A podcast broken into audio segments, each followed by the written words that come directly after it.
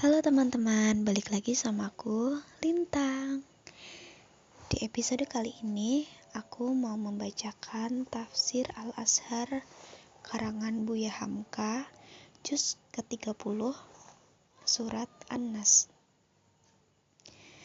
A'udzu billahi rajim. Bismillahirrahmanirrahim. Qul a'udzu birabbin nas. Katakanlah, aku berlindung dengan pemelihara manusia. Malikin nas, penguasa manusia. Ilahin nas, Tuhan bagi manusia. Min syarril waswasil khannas, dari kejahatan bisik-bisikan dan dari si pengintai peluang. Allazi yuwaswisu fi sudurin nas yang membisik-bisikan di dalam dada manusia. Minal jinnati wan nas daripada jin dan manusia. Dalam surat An-Nas ini Buya Hamka menuliskan Katakanlah Hai utusanku dan ajarkanlah juga kepada mereka yang percaya. Aku berlindung dengan pemelihara manusia, penguasa manusia, Tuhan manusia. Di dalam surat yang terakhir dalam susunan Al-Quran yang 114 surat ini, disebutkanlah ajaran bagaimana cara manusia berlindung kepada Allah dari sesama manusia. Saya sendiri dan kamu yang membaca ini juga adalah manusia. Dan kita pun hidup di tengah-tengah manusia. Selain dari hubungan kita dengan Allah, kita pun selalu berhubungan dengan sesama manusia. Tidak ada di antara kita yang dapat membebaskan diri daripada ikatan dengan sesama manusia. Di dalam surat Ali Imran ayat 112 dengan tegas Allah memberikan peringatan bahwa kehinaan akan akan dipikulkan Tuhan kepada kita kecuali dengan berpegang kepada dua tali, tali dari Allah dan tali dari manusia. Agama sendiri pun selain dari mengatur tali perhubungan dengan Allah, juga mengatur tali perhubungan dengan sesama manusia dan kita pun maklum dan mengalami sendiri bahwa pergaulan dengan sesama manusia itu bukanlah sesuatu yang mudah. Yang bagus menurut pendapat kita belum tentu bagus menurut pendapat orang lain. Langkah cita-cita yang baik belum tentu diterima orang lain. Kalau dipandangnya akan merugikannya, niscaya akan dihambatnya.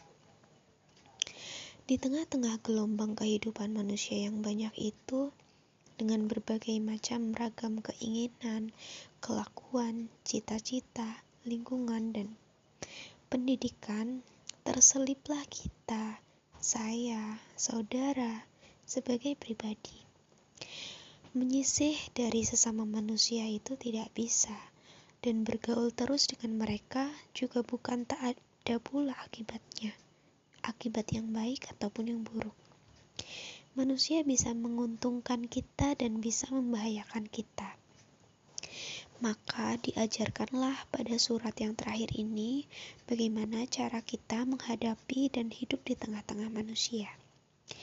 Kita dengan ajaran melalui Nabi Shallallahu Alaihi Wasallam disuruh memperlindungkan diri kepada Allah, karena Allah itulah Robun Nas, memelihara manusia, Malikun Nas, penguasa manusia, dan Ilahun Nas, Tuhan bagi manusia. Allah adalah Rabbun, Malikun, Ilahun. Allah adalah pemelihara, penguasa, dan Tuhan. Allah adalah Kholik, artinya pencipta. Di samping menciptakan seluruh alam, Allah pun menciptakan manusia dan manusia itu mempunyai pergaulan hidup. manusia diberi akal budi sehingga manusia hidup di permukaan bumi ini jauh berbeda dengan kehidupan makhluk Allah yang lain. Sebab itu, maka manusia dapat merencanakan apa yang akan dikerjakannya di dalam menempuh jalan hidupnya, sampai dunia ini akan ditinggalkannya kelak. Tidaklah Allah membiarkan saja manusia hidup menurut semau-maunya sendiri, Tuhan adalah Robbunas, pemelihara manusia. Tidak dibiarkan terlantar. Dipeliharanya lahirnya dan batinnya, luarnya dan dalamnya, jasmaninya dan rohaninya, makanannya dan minumannya. Yang dipeliharanya itu termasuk aku, termasuk engkau, dan termasuk segala makhluk yang bernama nas atau insan di dunia ini. Sehingga turunlah nafas kita, perjalanan dan goyangan jantung siang dan malam yang tidak pernah berhenti, alat-alat mencerna tubuh, telinga alat pendengar, mata alat melihat, hidung alat pembau, semuanya dipelihara terus oleh Maha Pemelihara itu, oleh Robun itu dan dia adalah dan dia adalah pula Malikul Nas, penguasa dari seluruh manusia. Kalau kalimat Malik itu dibaca tidak dipanjangkan bacaan pada mim, berarti dia penguasa atau raja, pemerintah tertinggi atau sultan. Tapi kalau Malikun Nas yang dipanjangkan dua alif pada mim berarti artinya dia yang maha mempunyai. Dipanjangkan membaca mim ataupun dibaca tidak panjang, namun pada kedua bacaan itu memang terkandung kedua pengertian Allah itu, yaitu memang raja atau penguasa yang mutlak atas diri manusia. Maha kekuasaan Allah menakdirkan dan mentabdirkan sehingga mau tidak mau kita manusia mesti menurut peraturan yang telah ditentukannya yang disebut sunatullah kalau kita hendak dilahirkannya ke dunia hanya berasal dari setetes mani kita pun lahir kalau kita hendak dimatikannya bagaimanapun bertahan kita pasti akan mati karena kita ini adalah miliknya, bahkan nyawa kita. Kalimat mudaf dan mudaf ilahi di antara nyawa dan kita, arti sepintas lalu ialah bahwa nyawa kita sendiri kitalah yang mempunyai. Namun pada hakikatnya, yang mempunyai nyawa bukanlah kita, melainkan Dia, Allah. Jelas dikatakannya dalam wahyunya ruhihi artinya nyawanya bukan ruhi roh atau nyawaku kalau sudah jelas bahwa nyawa kita sendiri bukan kita manusia yang mempunyai apalah lagi yang kita kuasai dan kita punyai di dalam diri kita ini? Tidak ada. Maka tidaklah ada artinya mengakui Allah sebagai Rabbun atau pemelihara kalau kita tidak mengakui yang selanjutnya, yaitu bahwa Allah itu sebagai Malikun adalah sebagai penguasa atas kita manusia, raja atas kita manusia, dan yang memiliki atas diri seluruh manusia, termasuk aku dan engkau. Oleh sebab hanya dia pemelihara dan hanya dia penguasa, maka hanya dia pula lah yang ilah. Hanya dia sajalah yang Tuhan, yang wajar buat disembah dan dipuja. Kepadanya lah kembali segala persembahan dan segala pemujaan. Kita perlindungkan diri kepada Allah, pemelihara, penguasa, dan Tuhan dari sarwa sekalian alam dan khusus dari seluruh manusia dari segala mara bahaya. Pada surat yang telah lalu, surat Al-Falaq, kita memperlindungkan diri kepada Allah sebagai pemelihara dari pergantian malam kepada siang, dari kejahatan segala apa pun yang Dia jadikan. Kita melindungkan diri kepadanya dalam keadaannya sebagai pemelihara dari kegelapan malam, dan kita pun melindungkan diri dari mantra dari tujuh tukang sihir ataupun dari bujuk rayu perempuan sebagai ditafsirkan oleh Abu Muslim dan dari hasad dengkinya orang yang dengki. Namun, pada penutup surat ini, surat An-Nas, kita berlindung kepada Allah dari satu macam bahaya yang timbul dari sesama manusia. Apakah bahaya itu? Yaitu dari kejahatan bisik-bisikan dari si pengintai peluang. Ialah orang yang selalu mengintai kalau ada peluang, yang selalu menunggu moga-moga kita terlengah. Maka saat kita terlengah itulah peluang yang baik baginya untuk membisik-bisikan sesuatu. Dalam ayat kelima, yang artinya yang membisik-bisikan di dalam dada manusia. Dia berbisik-bisik, bukan berterang-terang. Dia masuk ke dalam dada manusia secara halus sekali.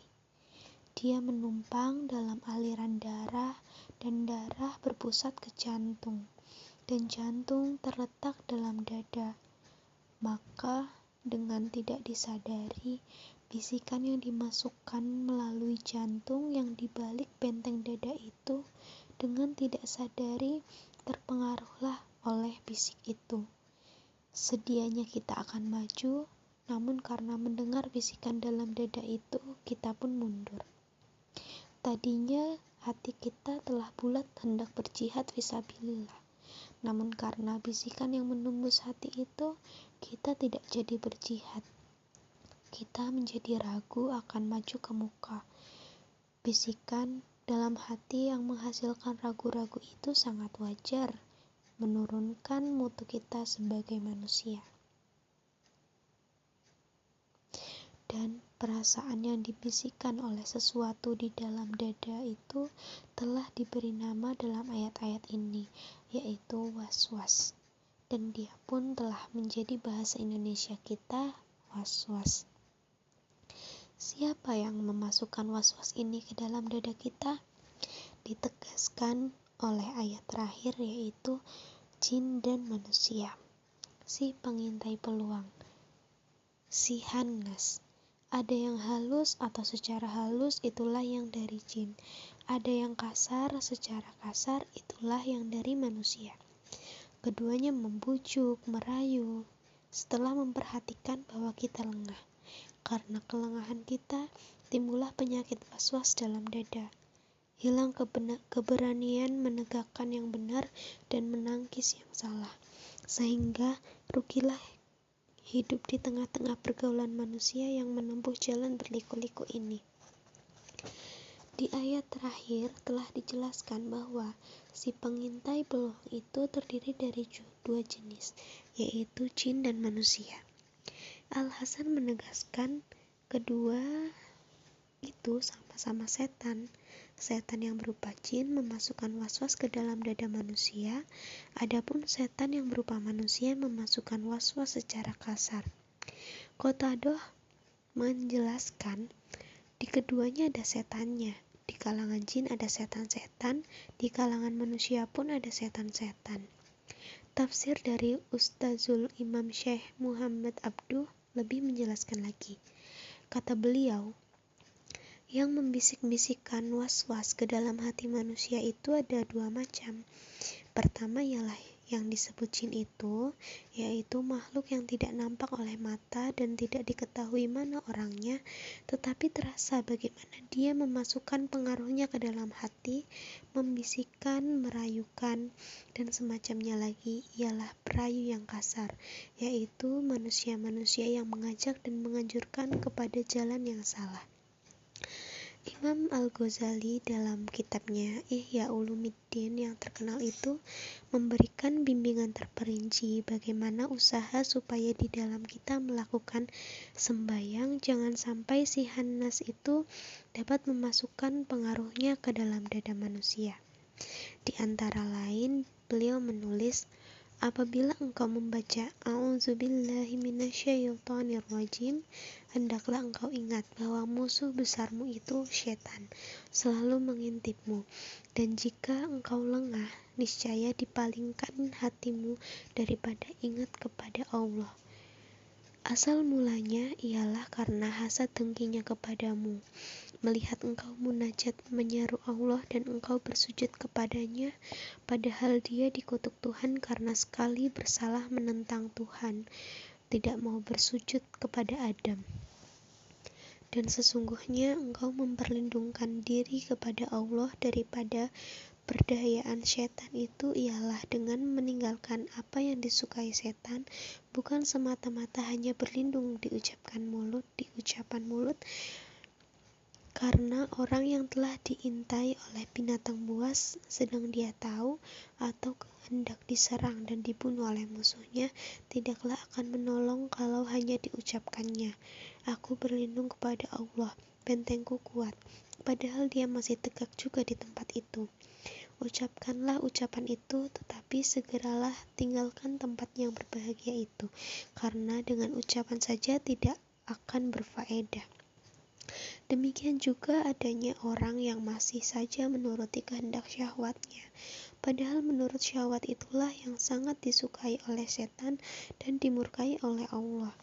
Tidaklah akan menolong kalau hanya ucapan, kalau hanya bacaan. Tetapi hendaklah di samping berucap dan membaca, ambil cepat tindakan meninggalkan lapangan syaitan itu dan masuk ke dalam benteng yang tidak sedikit pun dapat dimasuki oleh musuh. Benteng yang teguh kokoh itu ialah yang pernah dijelaskan oleh Tuhan Azza wa Jalla dengan perantara lidah nabinya Muhammad Shallallahu Alaihi Wasallam melalui hadisnya.